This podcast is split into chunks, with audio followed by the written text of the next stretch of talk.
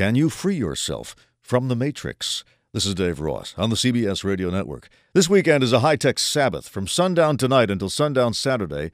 Google co founder Sergey Brin and his wife Anne, who admits she has four cell phones and sleeps with a Blackberry, will lead a national day of unplugging, all because psychologists like Dr. Hilary Cash keep telling us we need to decompress. Use the day to be contemplative, introspective. And that at the same time, we also need human contact, or as I like to call it, the three dimensional shared space interface. Make some time for gathering with friends. Right. And of course, there's nature. If you go for a walk, you can actually tune in to the sound of birds or whatever you're experiencing. Sure, but what do birds do? They tweet, is what they do, incessantly communicating who and where they are. And yes, it's fine to be introspective, but how will anyone know you're being introspective unless you poke them? And it's fine to gather with friends, but how will they know what to bring without an Evite? We're all in, people. It's too late. We don't do face to face. What if the person gets boring? What if they smell? That's for bus commuters. Here in the Matrix, we don't ride the bus. We're riding a rocket ship. We're high on a drug called This Is What I Think. And when the Luddites see that, yeah, it melts their faces off, but we have one speed. We have one gear. Send!